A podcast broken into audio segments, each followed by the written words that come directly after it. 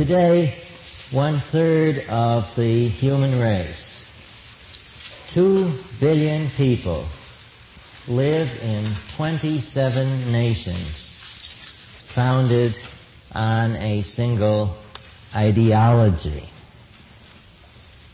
That one ideology in each of these nations is represented by a single political party. All other political parties are prohibited. All the laws, all the institutions are pervaded by the spirit of that ideology. No one who deviates from party doctrine is allowed to hold any post of public responsibility. All posts of any significance in these nations are posts of public responsibility. If one is a citizen of one of these nations, one must either adhere to that ideology or settle for a life of obscurity in a hard, low-paid job. If one does settle for such a life of obscurity, he does so with the knowledge that whatever cultural life or whatever entertainment will be available in his leisure hours will be carefully censored and monitored by bureaucrats who do adhere to that ideology. If one enters into opposition in such a nation, one will either be imprisoned immediately or declared insane or dismissed from one's job, then arrested for vagrancy, and then imprisoned. If one wishes to emigrate from such a country, one finds that one cannot do so without permission, a permission almost impossible to obtain. If one tries to leave without permission, one is shot. All these countries have been taken over in the last 70 years. The takeovers have always been by force, but have usually followed wars or periods of political and cultural penetration. In countries not taken over or not yet taken over, the adherents of the ideology in question form and manipulate complex networks of pressure groups, both cultural and political.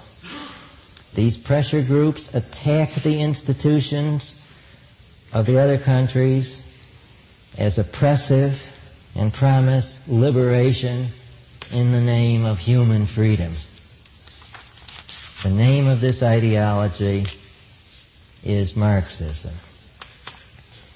It was essentially the creation of one man, an impoverished and unemployed intellectual who a century and a quarter ago worked it into finished form in the reading room of a large public library. The man's name is Karl Marx. His purpose in creating the ideology was first to set forth a consistent worldview offering a radical critique of the society of freedom in which he lived. And secondly, to found on that consistent worldview a revolutionary movement which would destroy the society he was criticizing. Intellectual criticism followed by destruction was Marx's plan. By this double-barreled attack, he expected the world capitalist order to be brought down and another substituted for it. Marx had an assistant. Not surprisingly, the assistant was a businessman. Friedrich Engels, the junior partner of a cotton manufacturing firm, Ermen and Engels, of Manchester, England, the very city that had become a world symbol of capitalist activity and capitalist thought. Engels was not only Marx's intellectual helper, but his main source of economic support. And he even offered him an extra unusual kind of support, which we will go into later when we come to the, some of the details of Marx's personal life. If any proof were needed that abstract ideas are of the utmost significance for the lives and destinies of human beings, Marxism would be that proof.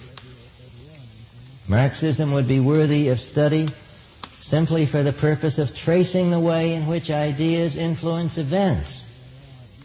But of course there's another and more compelling motive for studying Marxism.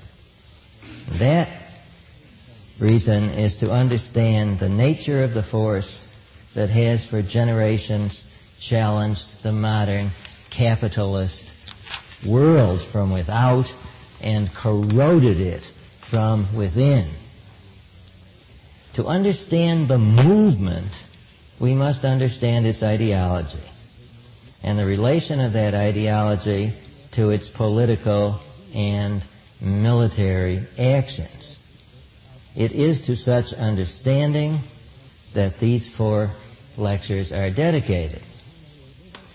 Let us begin our inquiry into Marxist ideology, therefore. The ideology involves a systematic outlook on the world. Marxist philosophy, Marxist economics, sociology, history, anthropology.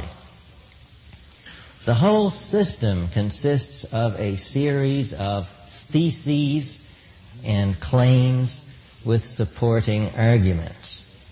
I propose to examine these doctrines as they were stated by Marx and by later important Marxist writers. I will note stages of Marx's intellectual development and important additions made by later thinkers. I think it will be clear in the course of these lectures that between the earlier and the later Marx, between Marx and the major Marxist thinkers who came after him, there is a fundamental unity of values and outlook. A fundamental consistency of intentions. To be sure, there are contradictory tendencies in Marxism, but these occur within the same philosophy and emanate from the same sense of life, confronting different historical circumstances or different facts of reality. Am I going too fast? It's all right? Present velocity is okay? okay. I propose, as I've said, uh, to study Marxism as a set of doctrines. But these doctrines are answers to questions and the questions themselves have presuppositions. A truly dynamic understanding of Marxism involves a grasp of the questions which it is attempting to answer and the assumptions on which these questions are based. To understand the questions with their assumptions and the answers, is to understand both the logical structure of Marxism and the nature of its appeal. Marxism, when it appeared in the mid-19th century, was the fruit of a movement of thought only a hundred years old. I will call the adherents of this movement of thought the secular discontents of the modern world. By the modern world, I mean the increasingly free, rational, capitalistic, technological society that had been growing in Western Europe since the Renaissance and which had come to its highest flowering in America. But I also mean the unique spirit and world outlook of this society. The modern world outlook saw nature as governed by impersonal laws, as intelligible to man's reason, and therefore as open to man's control.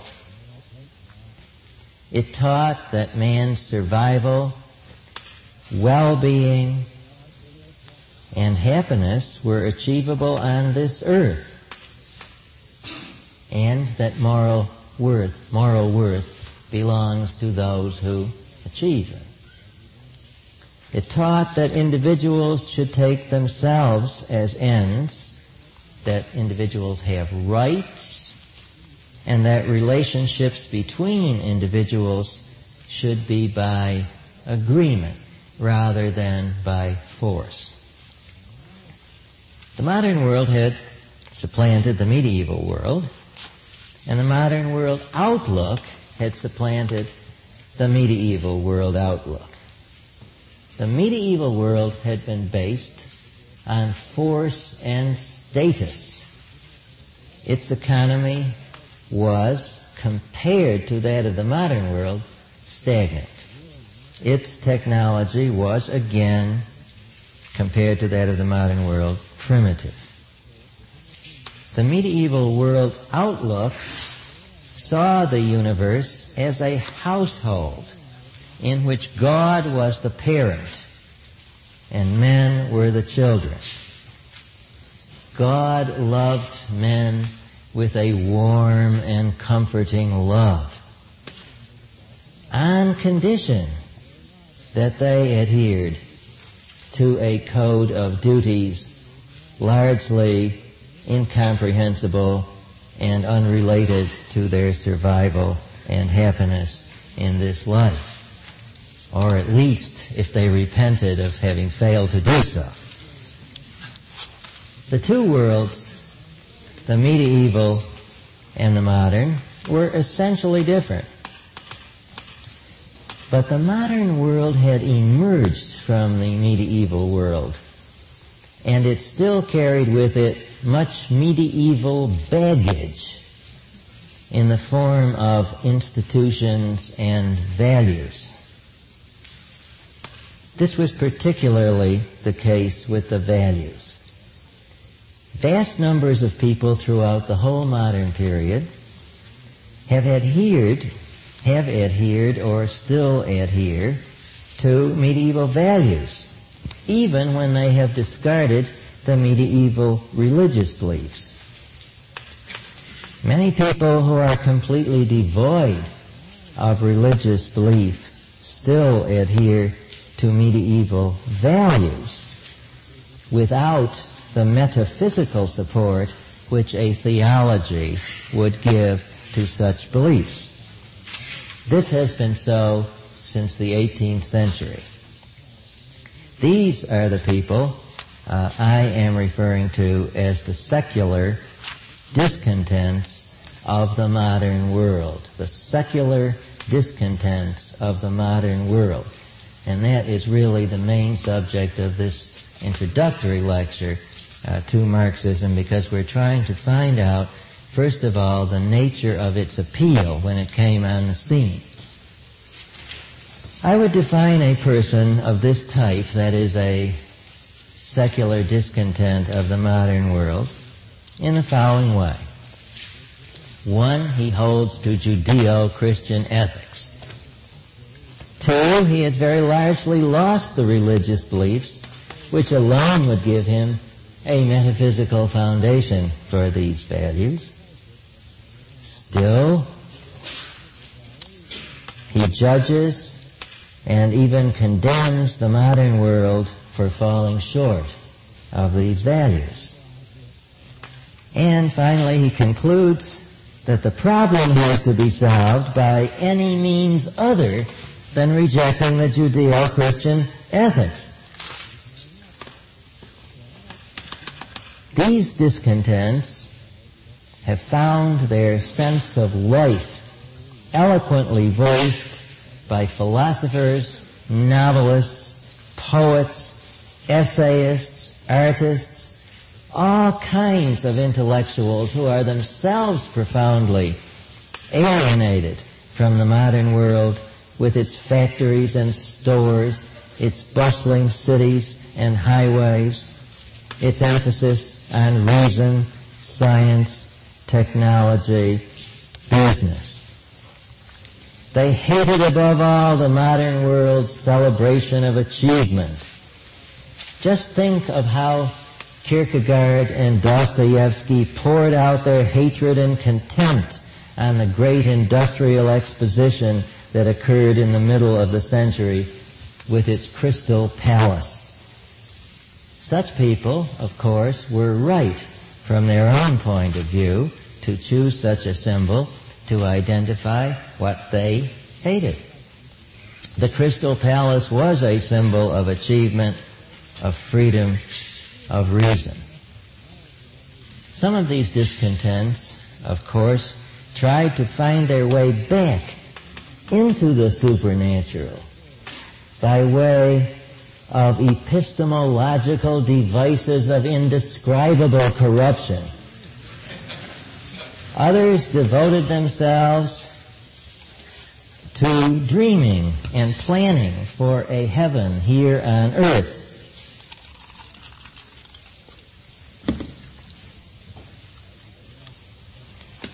A, heaven here on earth wherein all wants were automatically taken care of. A world of warm, loving relationships in which each person was valued for his intentions wholly apart from what he delivered.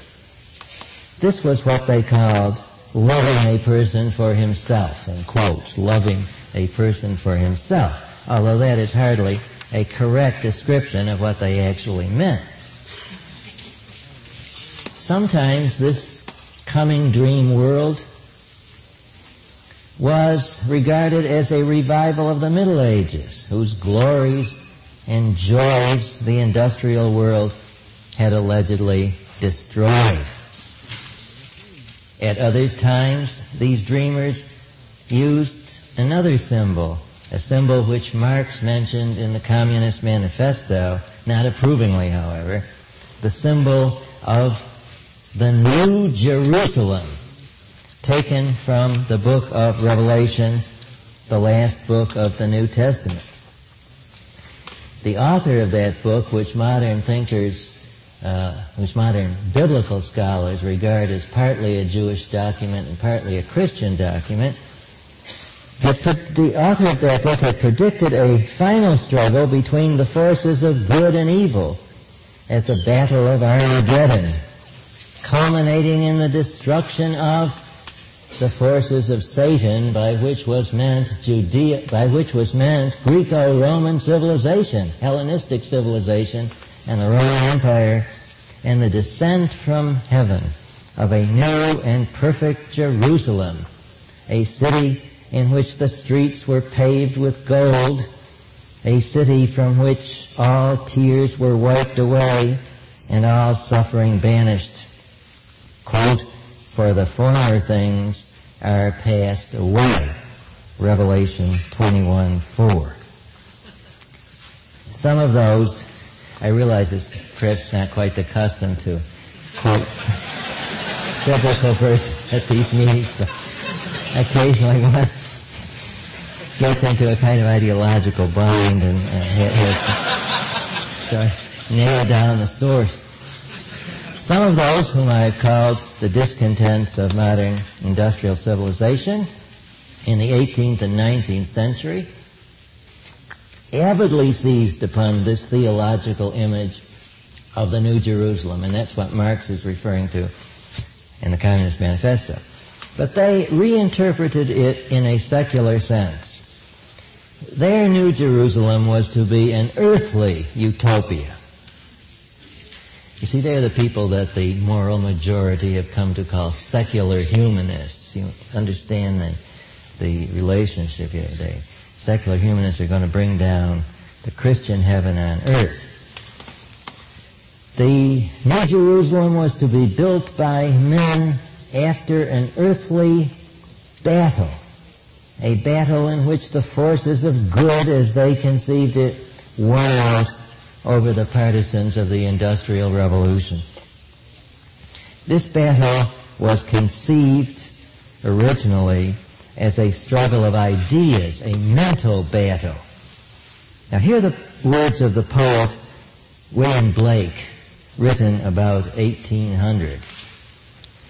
And did the countenance divine shine forth upon our clouded hills?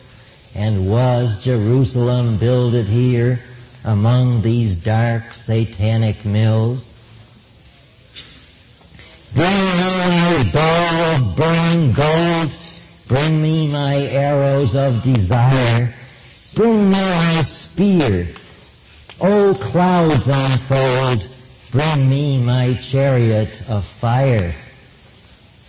I will not cease my mental fight, nor shall my sword sleep in my hand, till we have built Jerusalem in England's green and pleasant land. This tradition was just waiting for its Marx. We have here the sense of alienation from capitalism, alienation from the modern industrial world. We have the vision of an ideal society, green, pleasant, pastoral, flowing with milk and honey. We have the vision of an earthly struggle to destroy the modern order and to inaugurate that ideal society. Marx will take up these ideas, radically revising and transforming them to be sure, but keeping their original inspiration and remaining faithful to their original presuppositions. What Marx did, in fact, was to round out the tradition, make it more consistent, make it more persuasive to a far wider spectrum of people, and finally transform it from a merely intellectual challenge into a political and military challenge to the modern world, the most massive challenge, in fact, which that world has yet faced. I have said that Marx is the final fruit of the anti-modern tradition. He perfected it, but he would not have been possible without it. To understand Marx, we must place him within the tradition of the secular discontents of the modern world and see how he solved the problems of that movement of discontent. In this four lecture study, I propose to look first at Marx's intellectual development and show how he wrestled with one after another of the philosophical problems posed in his day by the anti-modern tradition. Marx was born in the Rhineland in 1818 in the city of Trier, T-R-I-E-R, an old Roman town. His Jewish family owed their political emancipation to the Enlightenment Later, in the reaction that followed the fall of Napoleon, the Prussian Minister of Justice threatened to deprive Marx's father of his position of counselor at law to the state court on grounds of his Jewish faith. Marx's father, Heinrich Marx, solved this problem with little or no violation of his convictions, which were those of an Enlightenment deist. In a Catholic city, he became a liberal Protestant, one of 200. as he put the matter to young Karl, everybody should submit to the faith of Newton and Locke. Heinrich Marx was a fervent classical liberal. Actually, pro-capitalist. He belonged to a local revolutionary club dedicated to the principles of what Marxists have come to call the bourgeois revolution. The tricolor, you see. This club, the Casino Club, was always under the surveillance of the semi-feudal Prussian government, which by now controlled the Rhineland. And there is no doubt that Heinrich Marx constantly displayed the courage of his classical liberal convictions by proclaiming them in the face of governmental disfavor. Having noted the father's political orientation, I must now identify the first intellectual influence on Karl that came from outside his own family. It is reasonably certain that around 1830 to 35, as a very young man, he became a disciple of Immanuel Kant. As a result of the combined influence of his Lutheran pastor, Joseph Kuyper, Kuyper, and his high school history teacher, Hugo Wyttenbach, uh, and also his future father-in-law, Baron von Westphalen. All three of these men were Kantians and very probably influenced Marx. For about five years, from 1832 to 1837, Karl's mind was saturated by an atmosphere that combined Kantianism with heady German romantic poetry.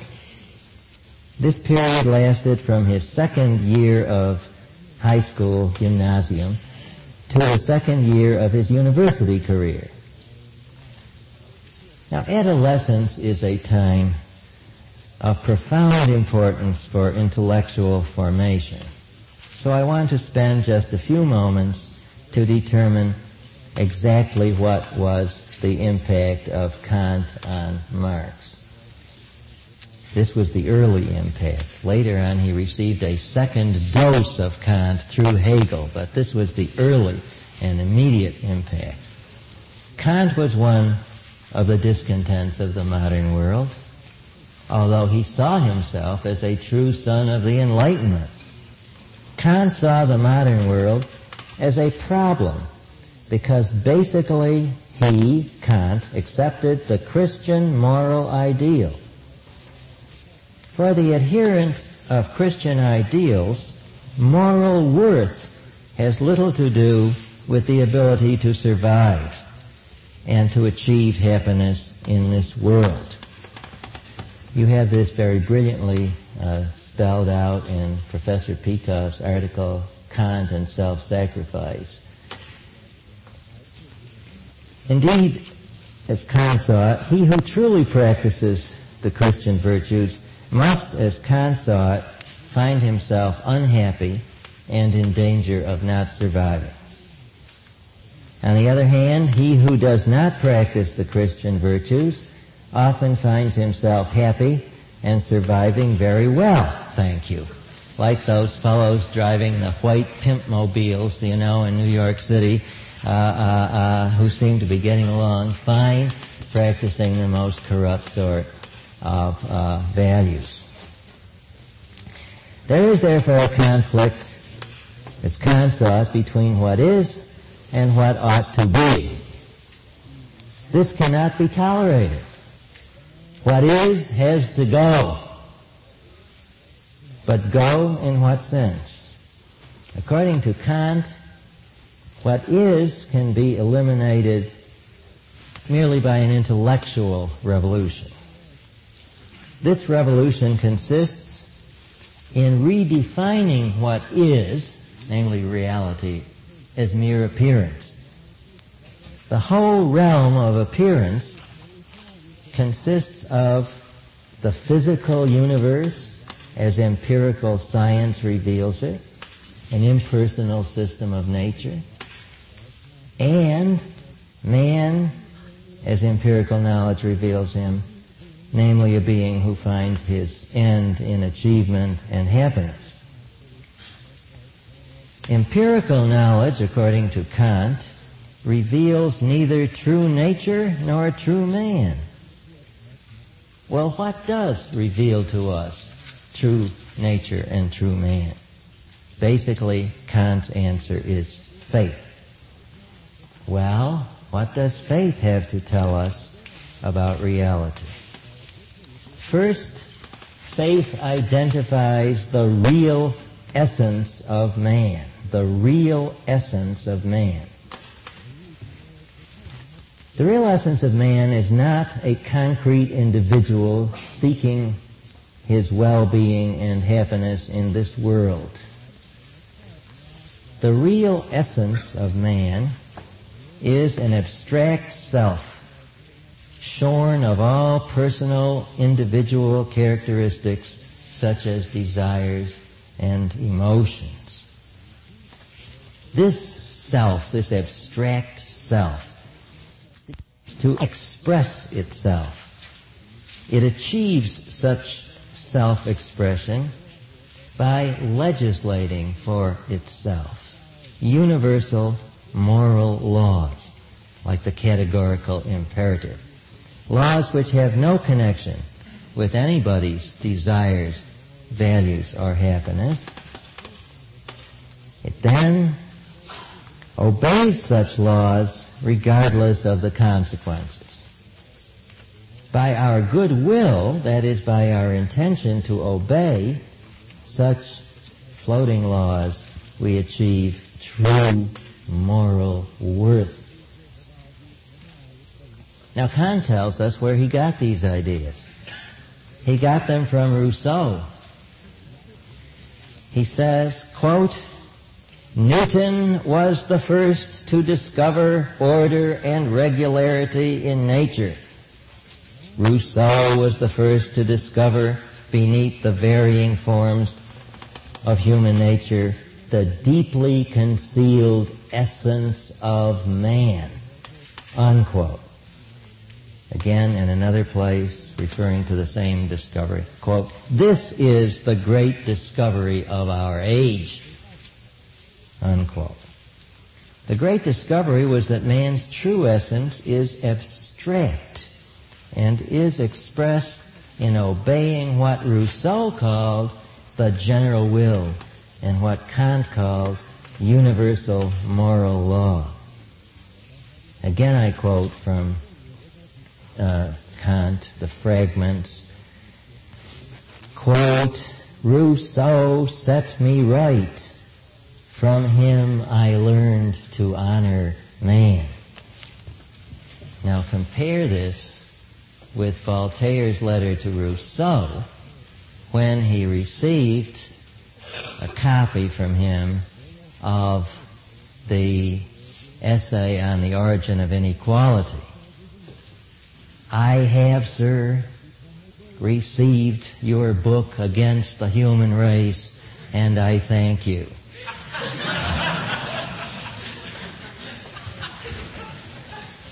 You see the revolution that has occurred within a few decades. By obeying this universal moral law in this world of appearance, man is likely to be punished by unhappiness in this world. As a matter of fact, Kant tells you that unhappiness is a a sign uh, of the purity of uh, your intentions. Because if you go against your own happiness, obviously you can't have mixed motives. You see, it's a sort of an ethical controlled experiment. But man will ultimately be compensated for this. For the world of true reality is a moral structure into which man will finally enter after death.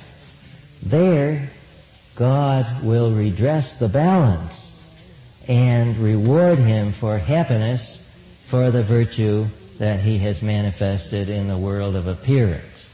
You see, Kant's basic argument for immortality is that we need to get together happiness and morality because they're bifurcated in this world, but we need to get them together in order to form the highest good. And so there must be a next life.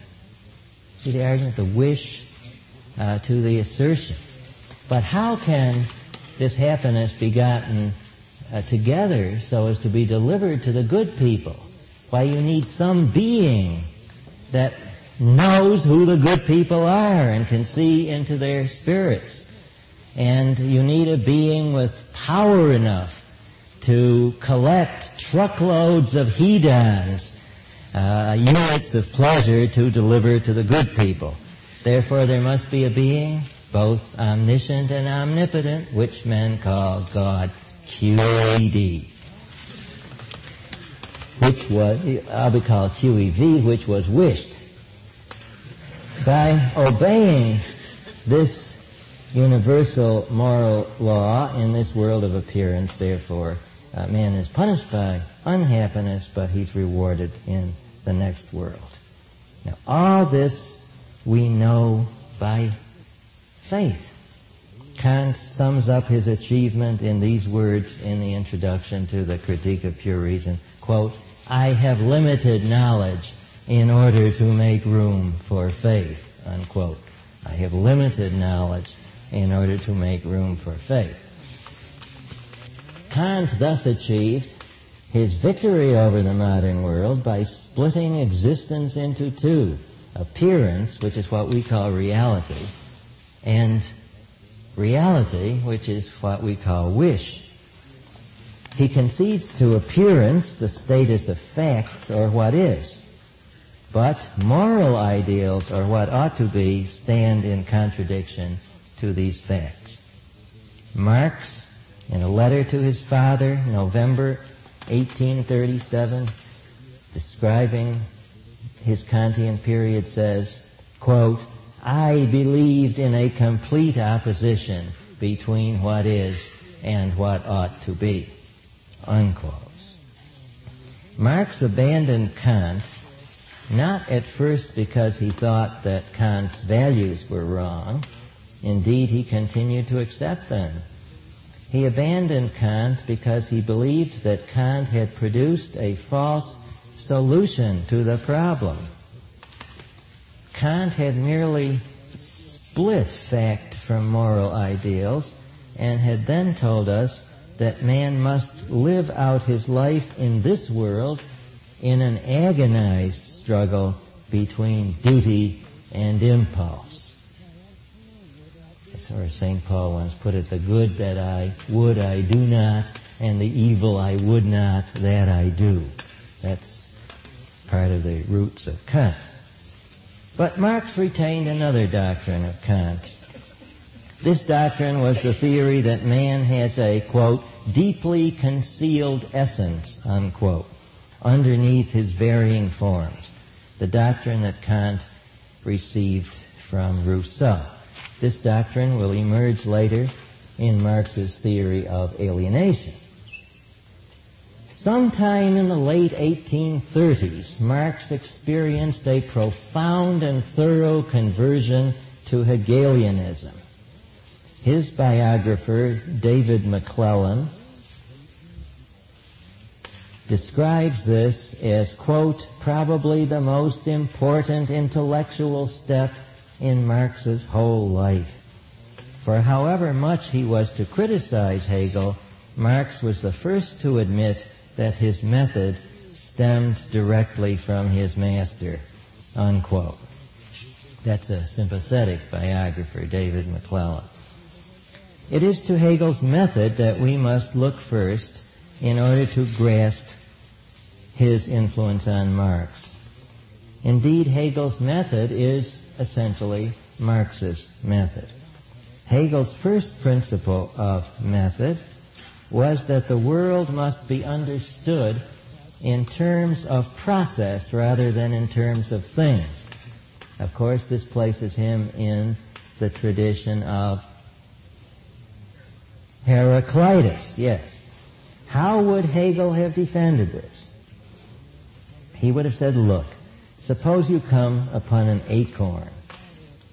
If you just stare at the acorn, you will see it as an isolated thing. But if you want to understand it scientifically, you will see it as a transitory stage of a developing process that will ultimately emerge as an oak tree. The next principle of his method, however, is to distinguish between appearance and essence. Suppose that you had stared at the acorn and merely recorded it in your log of the day. Saw an acorn. Then, in a later entry, saw an oak. You would have been a saw an acorn, saw an oak. What would you have been? An, an empiricist or a positivist uh, who is concerned only with isolated facts or nominalist. To have true scientific knowledge, according to Hegel, you have to get below the level of appearances like acorns and oaks and to see the essence of the acorn. But this essence is radically different from the appearance. It negates the appearance. It contradicts it. To understand things scientifically, we must peer below the appearance uh, to the essence. So here's the appearance up on top here and we're going to try to get below it uh, to the essence. Now, I'm not as good as Leonard Peikoff in getting out of these things. Uh, uh, to understand things scientifically, we, we, must get below that essence to get a low, uh, to get below uh, being merely an acorn, to get below being merely a tadpole, and so on. The essence, Hegel says, negates the appearance. The essence negates the appearance. Only a thinker looking for such negations can understand a process scientifically. Hegel calls this negative thinking.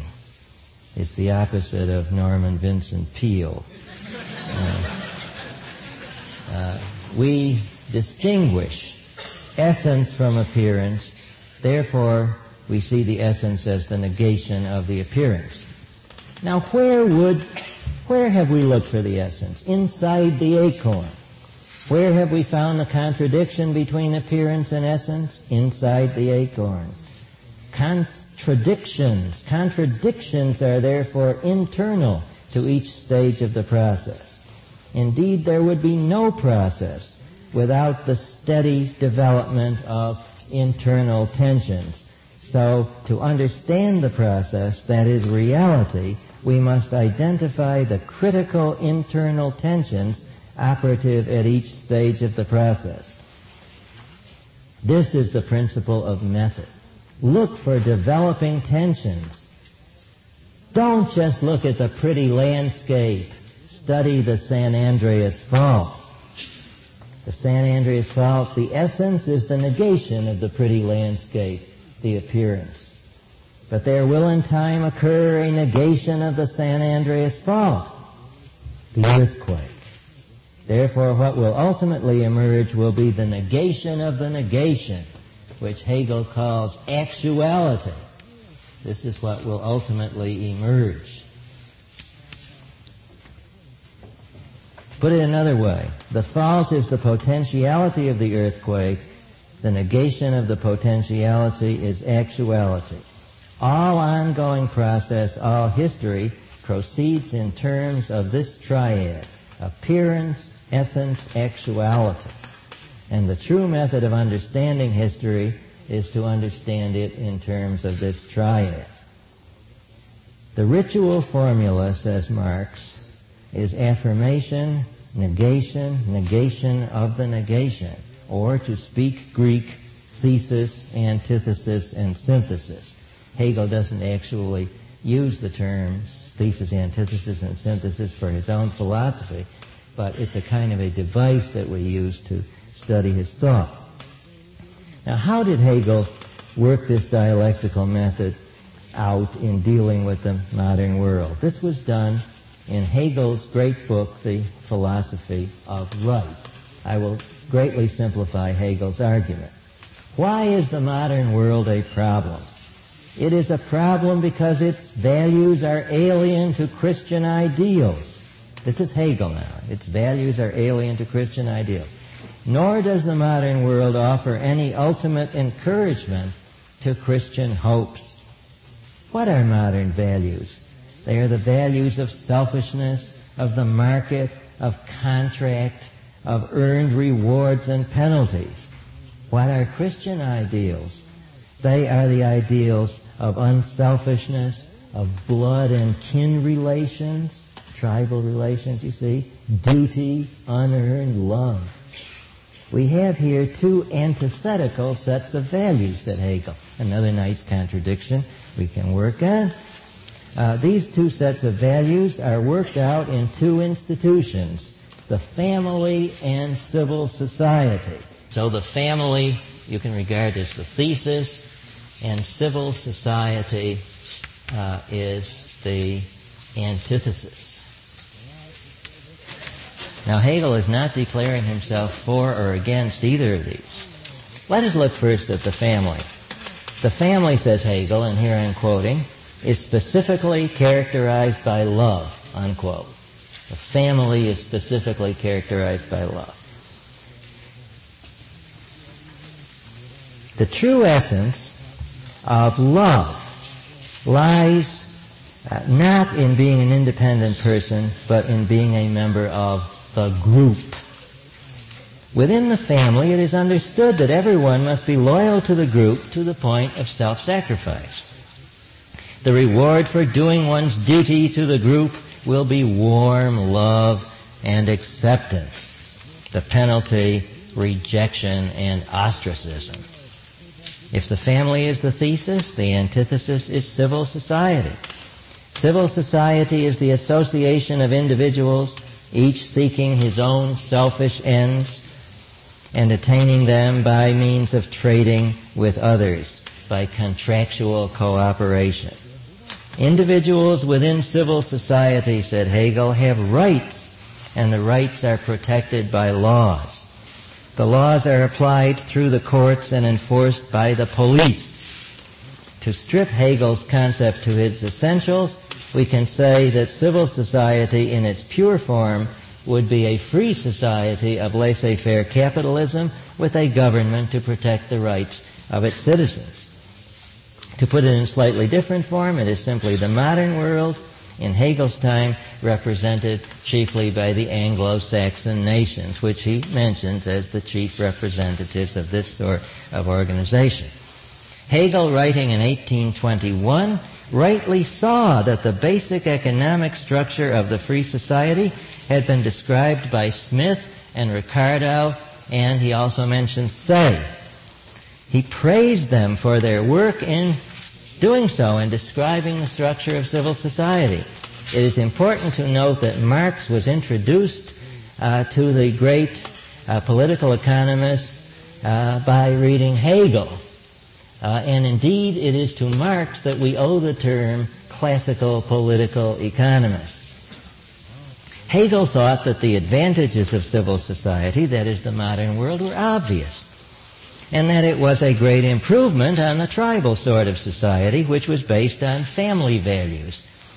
Using the terminology of later thinkers, it might be said that in Hegel's mind, the family-based tribal society was a society of status or Gemeinschaft, a society, a community, a society of acceptance of a group of uh, brothers, a closely knit community, but that a civil society is a society of contract or Gesellschaft.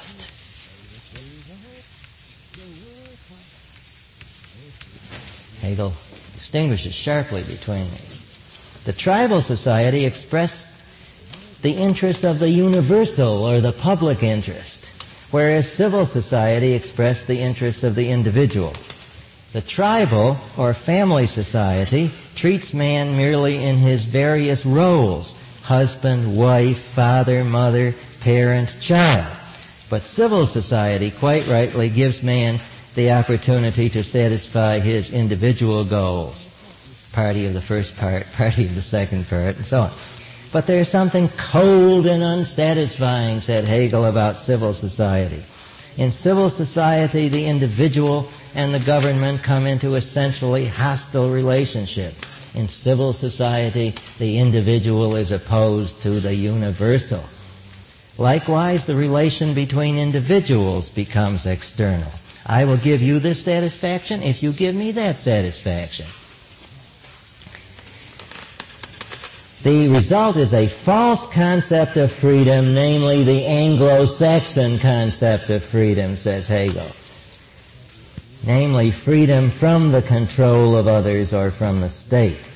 Such freedom merely gives us license to satisfy our whims. True freedom is to be found at a higher stage. You see, this is German freedom coming along now. True freedom at a higher stage, which really came from Rousseau who was not a German. This higher freedom is to be found in the state. The state with a capital S. Now this is the synthesis of the family and civil society. The state.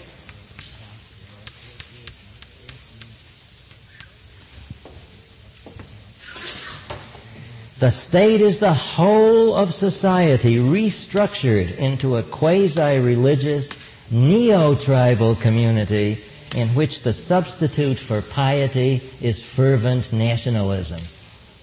The state is the synthesis between the values of the family and civil society. The state takes up civil society into itself, and both the family and civil society are aufgehoben, taken up into the unity of the state. The state protects individual rights and private property, giving them sanction and definition. It guarantees individual relations and contracts.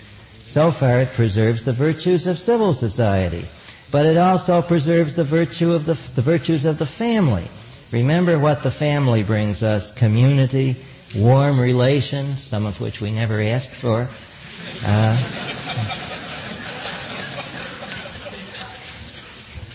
like one's Jewish mother, uh, uh, uh, duty, self-sacrifice, love for one's father.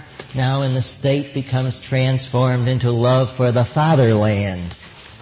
The state brings true freedom, positive freedom, rather than that negative capitalist freedom. Because the state guarantees to each individual the possibility of the development of his true personality which is social and which is identical with the interests of the state. The idea of the true essence of man, which we saw in Rousseau and in Kant, emerges again. But in Hegel, there is a difference of emphasis. Hegel really sees the essence of man in the family as he was familiar with it in his time. He sees the appearance of man as in, given in the civil society of his time. He looks for the synthesis in the state which would give him the actuality of man. You see, follow those triads, they, they are parallel to each other.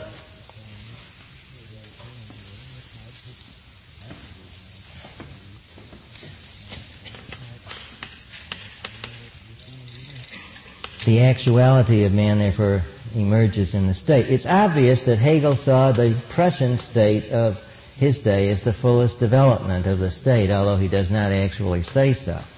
The ideal state, says Hegel, is characterized by a harmony of interests uh, between classes because it is administered by the one class whose private interest is identical with the public interest, the bureaucracy. In the state, we have neither tyranny nor the chaos of laissez-faire capitalism. In the state we have true freedom. The state is associated necessarily with religion. Religion, says Hegel, is essentially philosophy clothed in sensuous images. True religion, quote, recognizes the state and upholds it, unquote. It, quote, implants a sense of unity in men's minds. In return, the state discharges a duty by affording every assistance and protection to the church and should even require all its citizens to belong to a church, unquote. Hegel's philosophy ends, therefore, in political and religious conservatism. What is the meaning, therefore, of the young Marxist conversion to Hegelianism? The answer is twofold. First, Kant taught a complete split between fact and value. Anyone who accepted this condemned himself to a life of self-reproach and of preaching at the world without any hope of changing it. Hegel, on the other hand, taught that moral ideals are realized in the march of history. you can see the march is starting up. You can hear it in the distance like in the 1812 overture. Uh, Hegel said, quote, the real is the rational and the rational is the real, unquote. Which, after all, is another way of saying that might makes right. This idea was irresistible to Marx. He said, quote, I left behind the idealism, it was Kant, I left behind the idealism which I had nourished with that of Kant, and I claim, and I came to seek the idea in the real itself. If the gods before had dwelt above the earth, they had now become its center, unquote. Now that is the first reason why the young Marx became a Hegelian. The second reason is that he could, if he wished, avoid the conservatism of Orthodox Hegelians by joining the left Hegelians, or the young Hegelians as they were called. They were indeed a jolly bunch. They gathered in the beer gardens and cafes of Berlin to discuss their newfound insight into Hegel. They claimed if you looked at the Prussian state of the day, you would see that it was mere appearance so far as harmony was concerned. Underneath it was seething with contradictions. These contradictions needed to be brought to light by criticism. Criticism. And who were the best agents for criticism? Intellectuals. And who are the intellectuals? Ourselves, sitting around drinking the beer. It is we who will in the near future occupy the most influential posts in academia and in journalism of the rising Germany. We will prove to our fathers that the pen is mightier than the sword. We will bring about a cultural revolution and supplant the bourgeois life with the bohemian. Obviously, there's more life in the old dialectic than the fuddy-duddy right-wing Hegelians ever dreamed. Now, Marx was a young man who looked forward to an academic career it is not surprising that he joined the young Hegelians. The takeoff point was in their criticism of religion. You've got to understand this to fully understand the development of Marxist thought. Hegel had said that religion was the sensuous expression of philosophical ideas. The sensuous expression of philosophical ideal, ideas. Well, said the young Hegelians, now that we know this, we don't need religion anymore religion has become obsolete. And it is actually harmful, continued their leading thinker, Ludwig Feuerbach. He was the leading thinker of the Neo-Hegelians.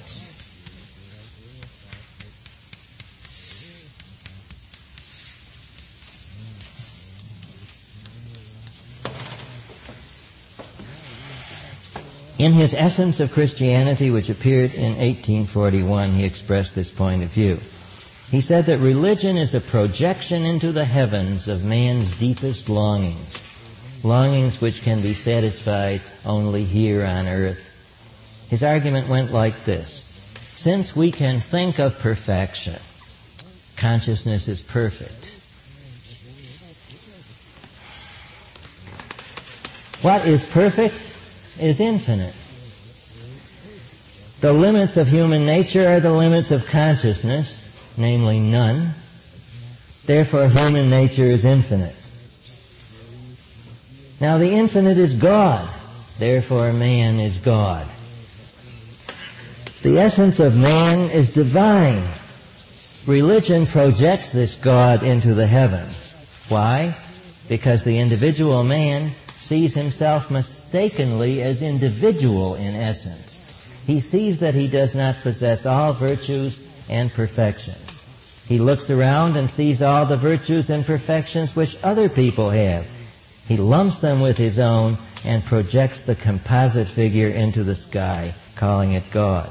Then he humbly bows before this image, confessing his shortcomings. Now, according to Feuerbach, the individual is right in seeing himself as imperfect. But if the individual only looked at what he was doing in creating the composite image of God, he would see that this move is a mistake. All the alleged perfections of God are already in the species as a whole. It follows that man as a species is perfect. Man's essence is to be a species being and to live for the species, not the individual. The true bond of the species is love. As long as we believe in a transcendent God, we necessarily feel alienated from our true essence. But by calling back from the sky this projected image, becoming an atheist, you see, we can regain our essence.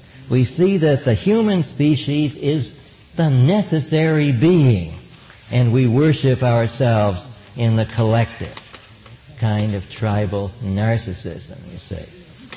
To this atheistic collectivism, Feuerbach added another doctrine. All true philosophy, he said, is anthropology. Everything should be reduced to man and consciousness. But consciousness is not only rational, it's sensuous. And sensation is the negation of thought. He's coming back now, way down. He's diving down from the floating abstraction to the concrete. Quote, being is one with eating.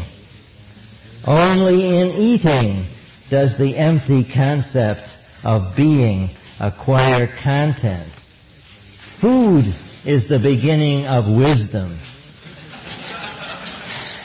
If you want to improve the people, then instead of preaching against sin, give them better food.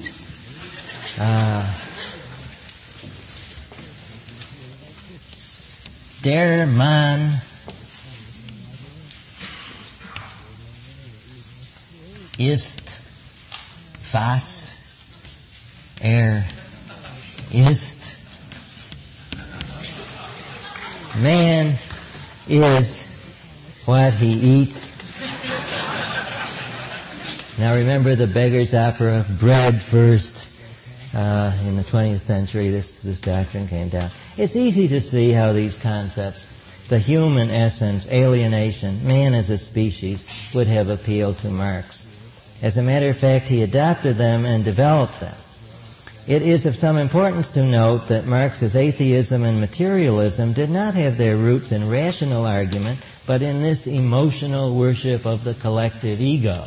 Not even ultimately in materialism.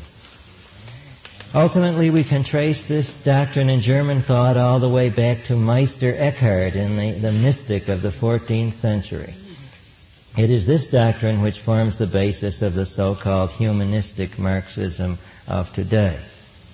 Now, Marx received his doctoral degree in philosophy in 1841 from the University of Jena, which was known as a diploma mill, and he fully he fully expected to get his academic an academic post in philosophy. But this became impossible when the Prussian government suddenly cracks down on the whole young Hegelian ring. So Marx spent a year as a journalist, during which time uh, he came increasingly to believe in the oppressiveness of the Prussian government, and that this oppressiveness had its roots in eating, in motives that were basically economic. The suppression of his newspaper uh, in 1843, in response to his flaming articles, gave him the opportunity to go into seclusion and to re-examine Hegel's political philosophy, the result of which he wrote a criticism, a critique of Hegel's philosophy of right. Uh, in that uh, critique, he uh, attacked Hegel's basic claim that the modern world is recognized uh, is brought up and reconciled with communal values in the Prussian state. Uh, the, the, state, uh, the state, Marx said, the Prussian state uh, is merely the governing committee of the chief private interests of civil society. Every man, he said, leads a double life, a political one as a member of the state and a private one as a member of civil society. In civil society, man is a selfish individual. He leads an existence in disagreement with his nature, which is unselfish. Only through the state would he be able to bring his life in accordance with his nature. But the Prussian state, uh, because of the imperfections of civil society, cannot offer him more than an, than an illusory life as a political being. Now, Hegel's reconciliation of public and private interest must therefore be abandoned. A revolutionary solution to the problem of the modern world must be found. A solution which consists not of thoughts but of deeds. A solution that is not conceptual but material. A solution of blood and guts. This solution could only come about by Marx's conversion uh, to communism, which came in 1844. Now, uh, what form communism took in Marx's mind, we shall in the next lecture investigate systematically. Up to this point, we have been laying the foundation of this systematic structure by tracing its premises in German philosophy and showing how these premises gradually work themselves to a crescendo in the life of the young Marx.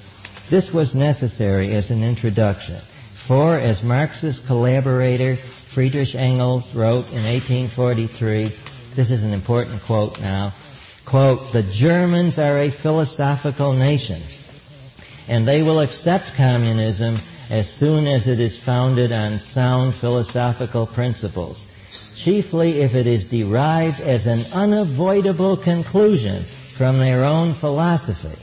And this is our task. This is what we have to do now. Our party has to prove that either all the philosophical efforts of the German nation from Kant to Hegel have been useless, worse than useless, or that they must end in communism. That the Germans must either reject their great philosophers whose name they hold up as the glory of their nation, or they must adopt communism. I trust that our intellectual journey of this morning has laid the foundation for showing that the tradition of Kant and Hegel prepared for the modern world a witch's brew even more potent than the one which perished in the bunkers of Berlin. Thank you.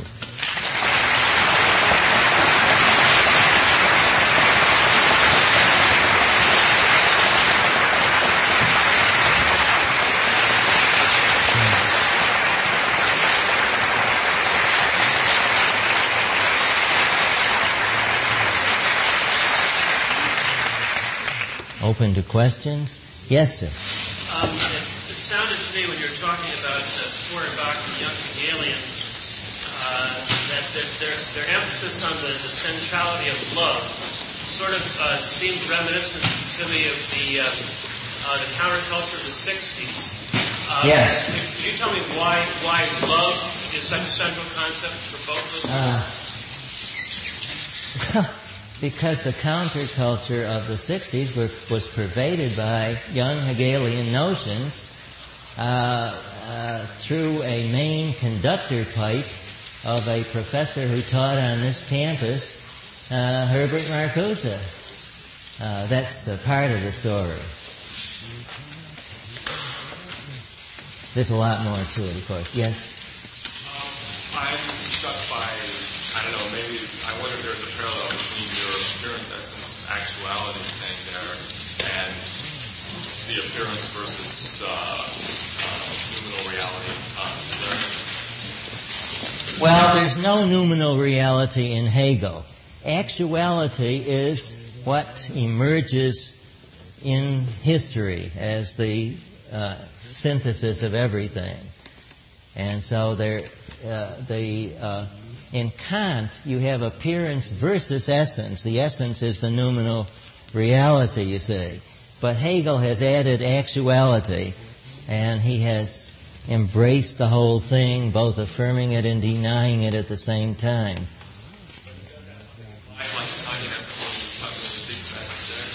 Is that what? He does have something like, like a Kantian essence in mind when he speaks of essence? Not a Kantian essence, because a Kantian essence is in principle unobservable.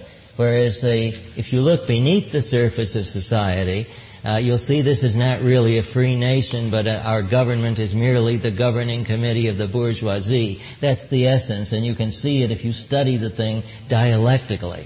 So, allegedly, you can't observe it. Yes, sir.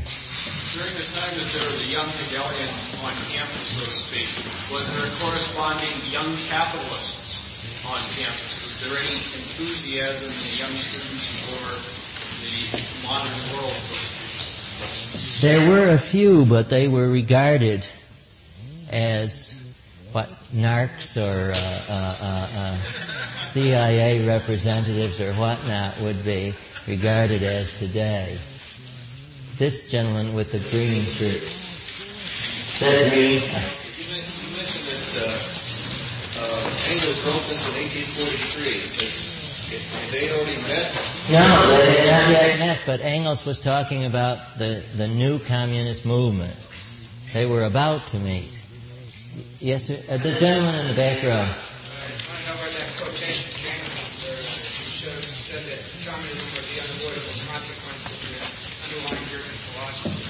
The question is, where did the quotation by Engels come from? It came from an article that Engels wrote in an English magazine edited by the utopian socialist uh, uh, Robert Owen. Yes?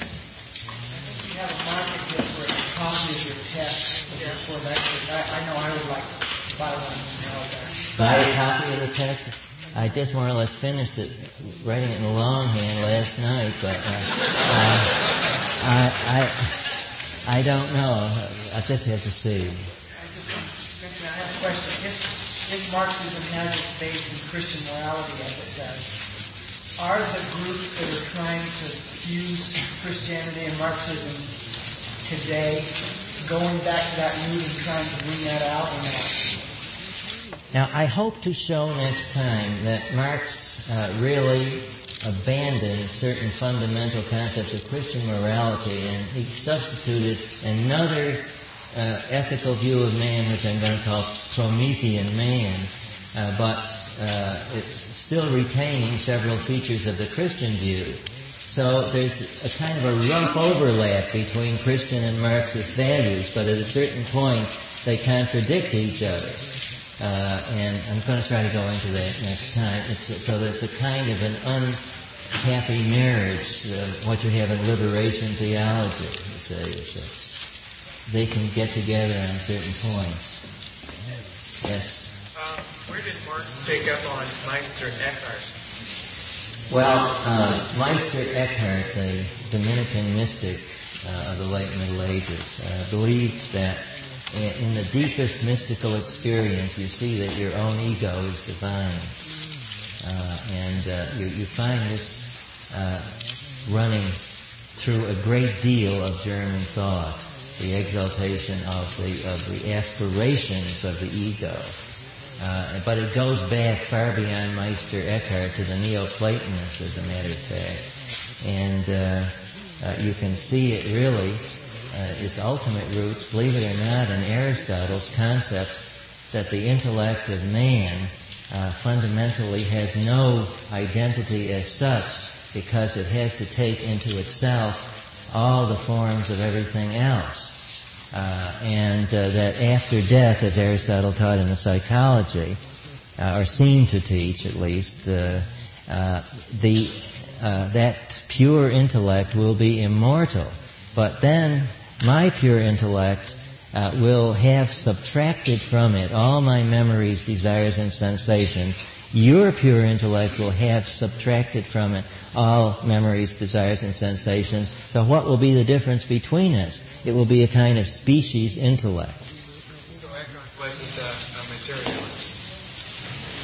Oh no. This is all on a spiritual level until Marx finally makes it vigorously materialistic. Uh, was there a single influence uh, that Mark, Marx uh, drew his materialism from? Uh, well, he wrote his doctoral dissertation on the Greek atomists, and he was always somewhat interested in materialism. Uh, but the young Hegelians were well on the way, you see, to a quite materialistic outlook uh, even before Marx. So part of it he got from the young Hegelians. Yes. Earlier you quoted Hegel as saying real is irrational, irrational is real. And then you said that this is tantamount to saying might makes right. Yeah. Explain the connection. Well, he means that whatever wins out, that is the real on the stage of history, is what can be justified rationally. So therefore, uh, the absolute monarchy can be justified rationally as long as the absolute monarchs are powerful enough to keep themselves from being overthrown. Comes the revolution, uh, and uh, the, the republic can be justified, you say. So you keep justifying and justifying and justifying. And it is simply adherence to whatever has emerged as the most powerful status quo. Yes.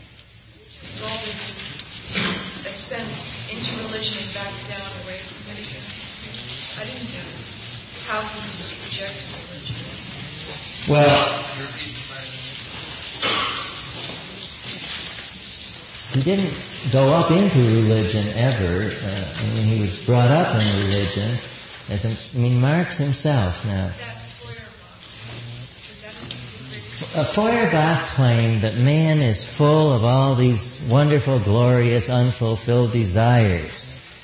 Know, he, it's a kind of an adolescent, uh, uh, kind of a basic physical mysticism, so to speak. You're just filled with all this energy and all these unfulfilled desires and so forth. And you find that this, in this poor old world, I mean, you simply, I mean, look at your parents, look at all these fuddy-duddy people and so on that are controlling people. And you suddenly, some young people uh, become uh, children of God or something like that, and they project all these aspirations of theirs into the sky, and then uh, they bow before it, confess their sins, and so forth and so on, and uh, there's God up there. So now, says Feuerbach, we must realize that this is merely the psychological mechanism of projection. Call back from the sky that image of yourself and live on earth, really live it up, you see, and express yourself freely, and you'll have all the joy and so on of which mysticism is merely a pale, as religious mysticism is a pale reflection. Yes.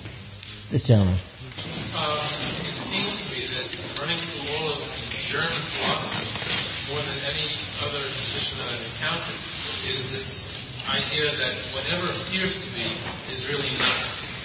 Can you explain, or offer any explanation, why this thread appears to be most common and virulent in German tradition more than any other? Well, you've got to distinguish between German philosophy as a whole and the German philosophy. As a matter of fact, in German philosophy, you have all sorts of tendencies which don't go along with this at all. You have the logical positivists from Vienna, for instance, uh, uh, which are, by the German philosophy, you mean the tradition of Kant, Fichte, Schelling, Hegel, and so on. Uh, now, why this is is a, a, really a profound psychological question, which I don't think we have time to go into now. Uh, but uh, there is a. I'm going to try to explain it next time in the in what I call the Promethean image of man, which was particularly prevalent in Germany. Uh, so we'll try to get at that, the answer to that question next time. Yes, sir. I think you, I think you said that Hegel saw things in terms of processes, not entities, and then but from that got the idea that contradictions were must be internal. They were internal developing. That's right. Were these internal? Were these contradictions internal to the entities to the process? If there were no entities, where were the Well, you look in what seems to be an entity. You, that's the acorn. It seems to be an entity, but actually it's a seething cauldron of process. Now, some of the process is the bubbles on top, but you've got to get your head down. You get your diving equipment out and get down into the interior of the seething cauldron and see what's there. So it's all really process, but he, he identifies it in nouns because that's the language we're stuck with. You see? Yes, this gentleman. In the dialectic process, what happens after the synthesis? Oh, that synthesis then becomes a new thesis, which is contradicted by another antithesis. Then that is synthesized in a new synthesis, so that it keeps going like this, you see? And the, synth- the synthesis is going on, and it keeps unrolling. Well, every thesis that we have has been a synthesis of something else, so we can either trace it backward or trace it forward. See? Any more? Yes, John. I wanted to ask you on your study of Marx, do you think that he could have been merely mistaken or that he was indulged? Well, now. Uh, was Marx, I think you mean innocently mistaken, or was he evil?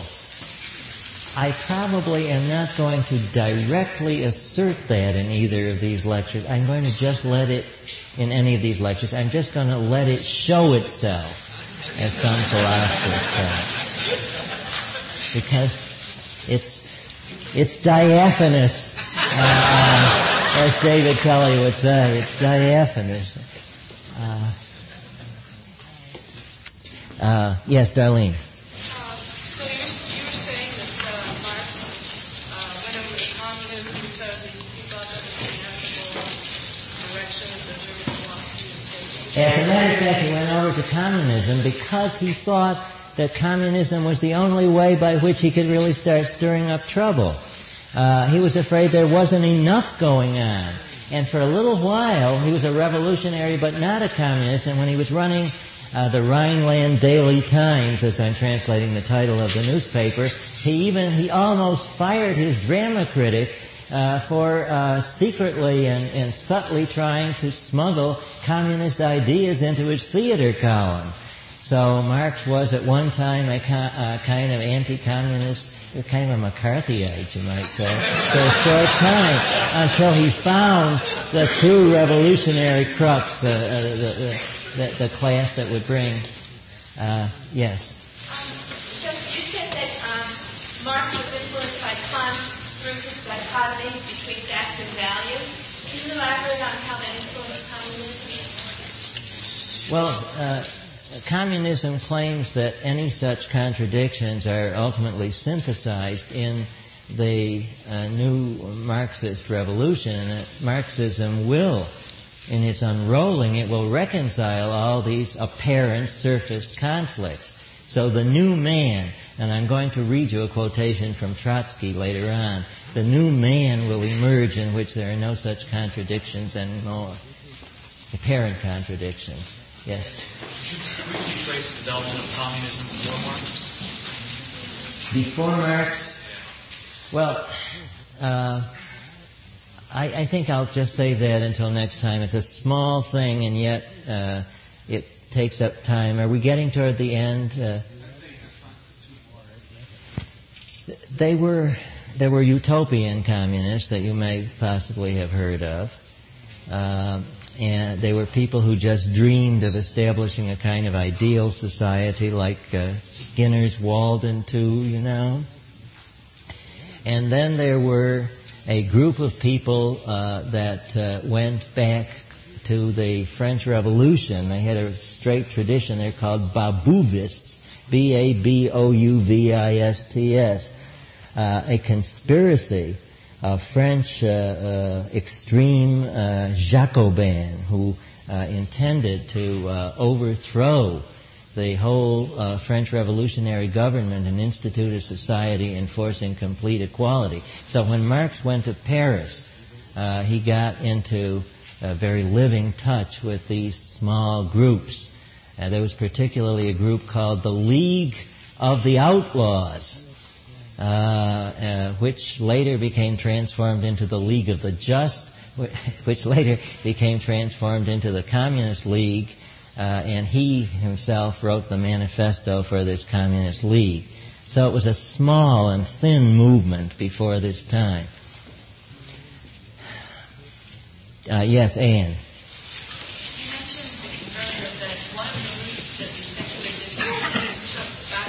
I can't hear you, Anne.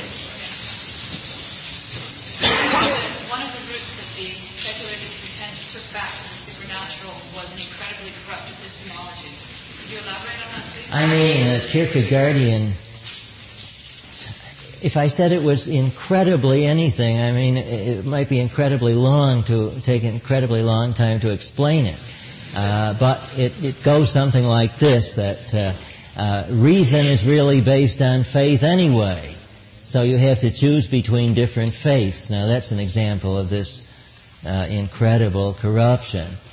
Uh, the ideas that you get uh, in uh, the theological suspension of the ethical and so forth in Kierkegaard, the uh, the, justific- the type of justification for Christianity that you get in Dostoevsky, that if there were no if there were no God, we would all be violent, homicidal maniacs, in essence. Now, there's an example of a corrupt uh, uh, a corrupt way of coming to know that there is a God. You see?